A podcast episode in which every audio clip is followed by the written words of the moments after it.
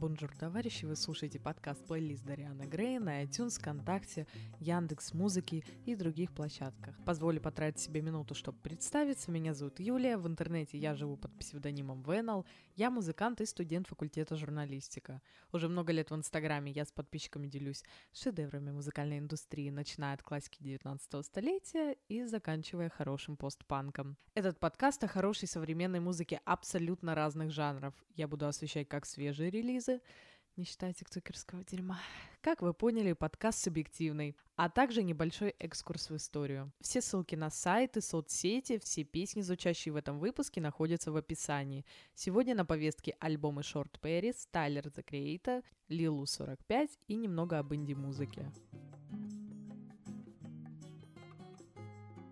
Меня на месяц выбило из режима, но причина была очень благородной. Я записывала свой первый альбом, а также сдавала сессию. Вы же хотите, чтобы подкаст записывал дипломированный журналист? Кстати, альбом вы можете послушать летом на всех площадках. Так что давайте без промедлений перейдем к релизам. Петербургская группа, я бы сказала, любимая группа Кирилла Серебренникова, Shortparis, выпустила 4-й студийный альбом «Яблонный сад», который вы можете послушать на всех площадках. Использование устаревшей формы прилагательного «яблоны» не случайно. В альбоме тесно переплелись между собой прошлое и настоящее, поэзия и форма, политика и лирика, диссонансы с благозвучием привычных трезвучий, а нервы и экспрессия обрамлены замедленным темпом и почти сентиментальными текстами, говорится в пресс-релизе. На пластинке 1 из песен, из них 3 уже были выпущены как синглы. Это «Кока-кола», «Структура не выходит на улицу», «Говорит Москва» и «Эта ночь непоправима».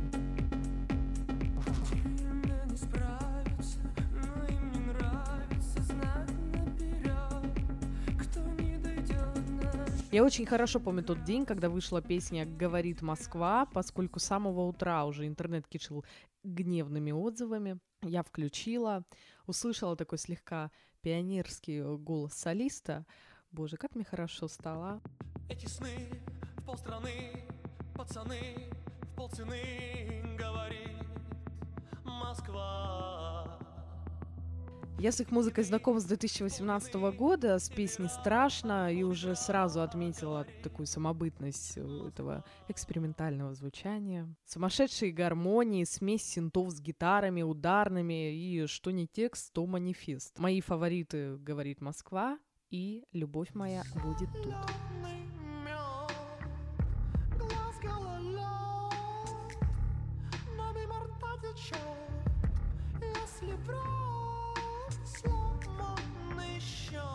Новый альбом рэпера Tyler, The Creator, «Call Me If You Get Lost». Я очень люблю функцию Apple Music раздавать популярным песням с альбома звездочки, потому что в первую очередь я включаю их. И вот я включила песню «Hot Wind Blow», и рука сама непроизвольно потянулась добавлять альбом в медиатеку.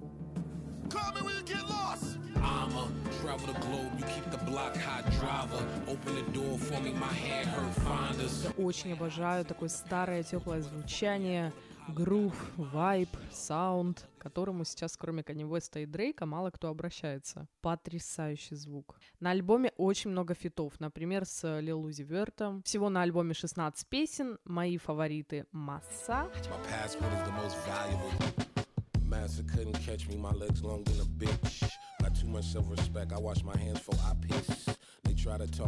И Hot Wind Blows. Определенно посоветовала бы этот альбом как некую машину времени в старую школу рэпа, без всех этих Lil Pump'ов и прочих чертей, в котором еще существовали слова «музыкальность» и «разнообразие».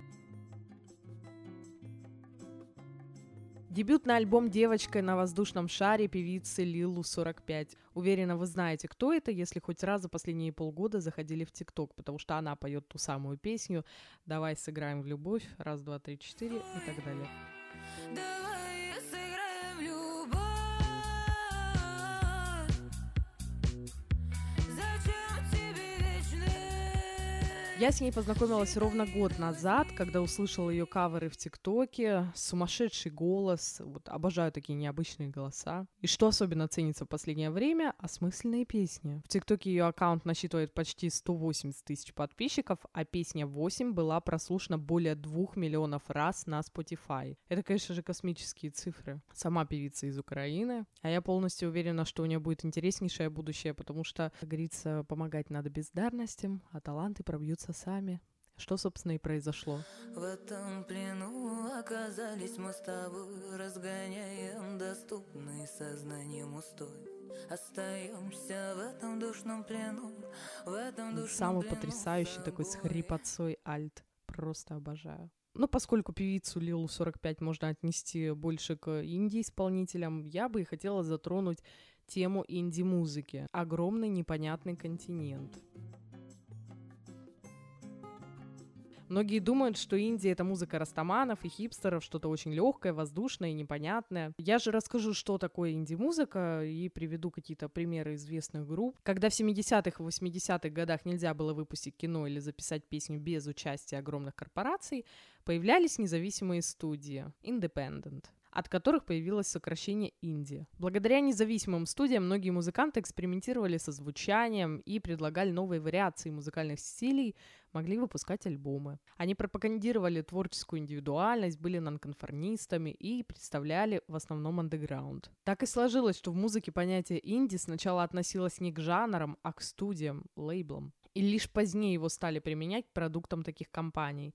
Многие инди-музыканты и сейчас записывают альбомы без посторонней помощи. Их музыка считается более свободной, оригинальной, менее попсовой. Гениальный тому пример Билли Айлиш, которая свой первый альбом записала в маленькой комнате вместе с братом на кровати на ноутбуке. Изначально считала, что независимые музыканты создают музыку для себя и друзей, но не ради прибыли и популярности. Успех инди-продуктов связан с тем, что независимые лейблы могли создавать то, что хотят, а не то, что диктуют корпорации. В результате этого на сцене появились музыканты, которые стали знамениты на весь мир. В 1989 году в рамках независимой концепции вышел фильм, сделанный в иных, не голливудских традициях. Это «Секс, ложь и видео» режиссера Стивена Спилберга. В середине 90-х годов к инди-музыке проснулся сильный интерес со стороны корпораций. Это случилось после того, как Nirvana записала дебютный альбом «Bleach», ставший мега популярным.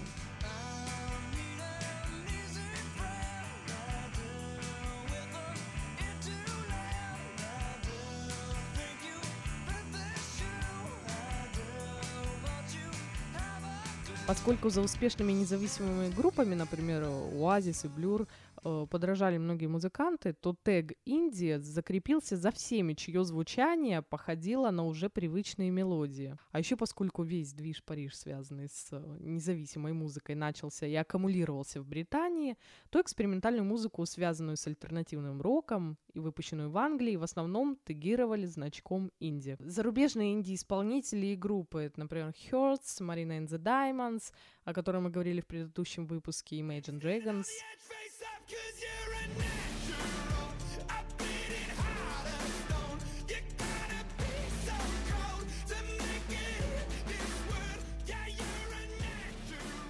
Из российских это, например, The Mates Антона Беляева, Дельфин, Пошлая Молли, Обе две, Маша и Медведи и прочее.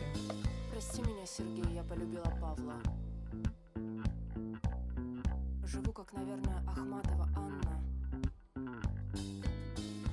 4 главных стиля. Точно определить, какие музыканты относятся к этому жанру, сложно, поскольку многие меняют привычное звучание и экспериментируют в пределах своих стилей. Однако принято, что инди — это обязательно рок, мягкий и необычный. Он разбивается на 4 основных стиля — инди-рок, инди-поп, инди-фолк и инди-электроника. Инди-рок — мягкий рок, смешанный с брит-попом, и это, пожалуй, самое привычное звучание для инди-групп. В независимом роке есть мотивы шугейза, блюз-рока и гаражного рока. А еще этот вид рока поглотил много других стилей, поэтому его сложно предсказать. Нельзя купить инди-альбом и точно знать, каким будет его звучание. Там может оказаться панк и постпанк, ретро-рок, лоу-фай, Обычно под инди-роком подразумевается размеренный рок, особенно в профессиональной среде. Из-за этого не всем музыкантам нравится называться инди. Например, если они играют нео-рок-н-ролл, то, очевидно, создали музыку не по общим правилам. Однако она заводная и экспрессивная, а инди в общем понимании уже другое.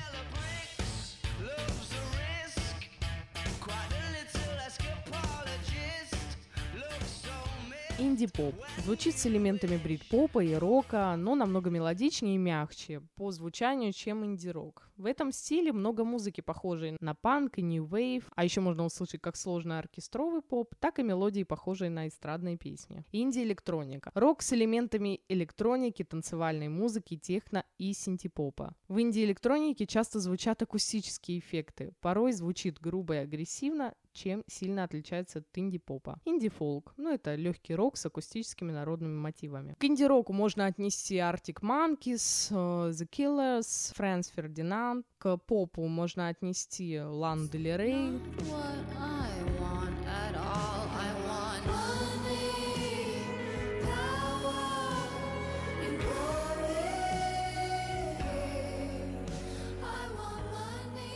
К фолку, например, можно отнести Манижу. В любом случае, как говорят многие, жанры — это то, что придумали музыкальные критики, поэтому сильно классифицировать я не вижу какой сильной потребности, потому что каждый музыкант создает то, на что он способен, то, что ему нужно. Ему не обязательно попадать под какие-то жанровые рамки. Я надеюсь, я развила этот миф, что инди-музыка — это что-то связано с индейцами, с растаманами и южными американскими штатами. Мне очень приятно, что вы дослушали 6-й выпуск подкаста до конца. Напоминаю, что все ссылки на соцсети, на сайт и все песни, звучащие в выпуске, находятся в описании. Ждите альбом. До скорых встреч!